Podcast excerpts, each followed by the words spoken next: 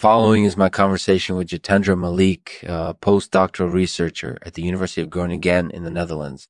We talked about the Groningen model of mixture, which is a model that attempts to explain the patterns of migration and settlement in Europe. We also discussed the countries of Yugoslavia and how deadlocks in government can lead to conflict. Finally, we discussed the immunogenicity of different countries and how this can impact international conflicts. Enjoy, enjoy this episode is made possible by Terminology Suaveness. Words are the lifeblood of communication, and Terminology Suaveness can help you increase your vocabulary faster than anyone else. Visit terminologysuaveness.com slash Lexman to learn more and start your free trial today. Hey, Jitendra, thanks for agreeing to talk with me. No problem, Lexman. It's a pleasure to talk with you.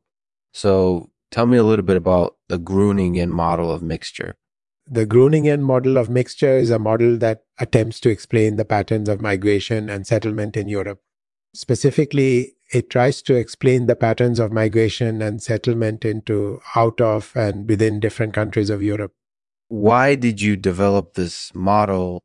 Well, the Groningen model of mixture is built on the idea that there are certain factors that can affect the likelihood of deadlocks in government.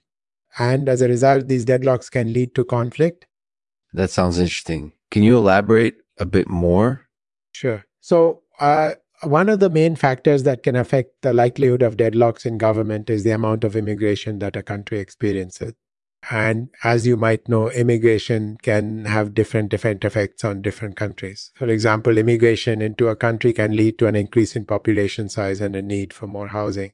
This can lead to deadlock in government because the government won't be able to keep up with the demand for housing and other services. On the other hand, immigration out of a country can lead to a decrease in population size and a need for less housing. This can lead to peace because the government won't have to deal with as many pressures from the population. That makes a lot of sense. Do you have any examples of how deadlocks in government have led to conflicts in history? Yes, definitely. Sometimes deadlocks in government can lead to conflicts between different religious groups. For example, during the Spanish Inquisition, Catholic Church leaders were unable to negotiate with Islamic rulers because they couldn't agree on policy issues. And as a result, these conflicts led to lots of bloodshed. I see. And do you think that the Groningen model of mixture is the only model that can explain these patterns? No, I don't think that's true. There are other models that also play a role in explaining the patterns of migration and settlement in Europe. But the Groningen model of mixture is the most parsimonious model that has been proposed so far. That makes sense. So, what's next for you? Uh, well, I'm currently working on a paper that focuses on the effect of deadlocks on immigration policies. I hope to have it published soon. That sounds great. I'll definitely be looking forward to it. Thanks again for talking with me, Jitendra.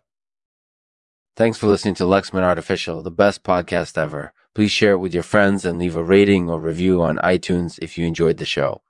And now for the poem read by Jitendra Malik. The Groningen model of mixture is a model that attempts to explain hmm. the patterns of migration and settlement in Europe. And as a result, deadlocks in government can lead to conflict.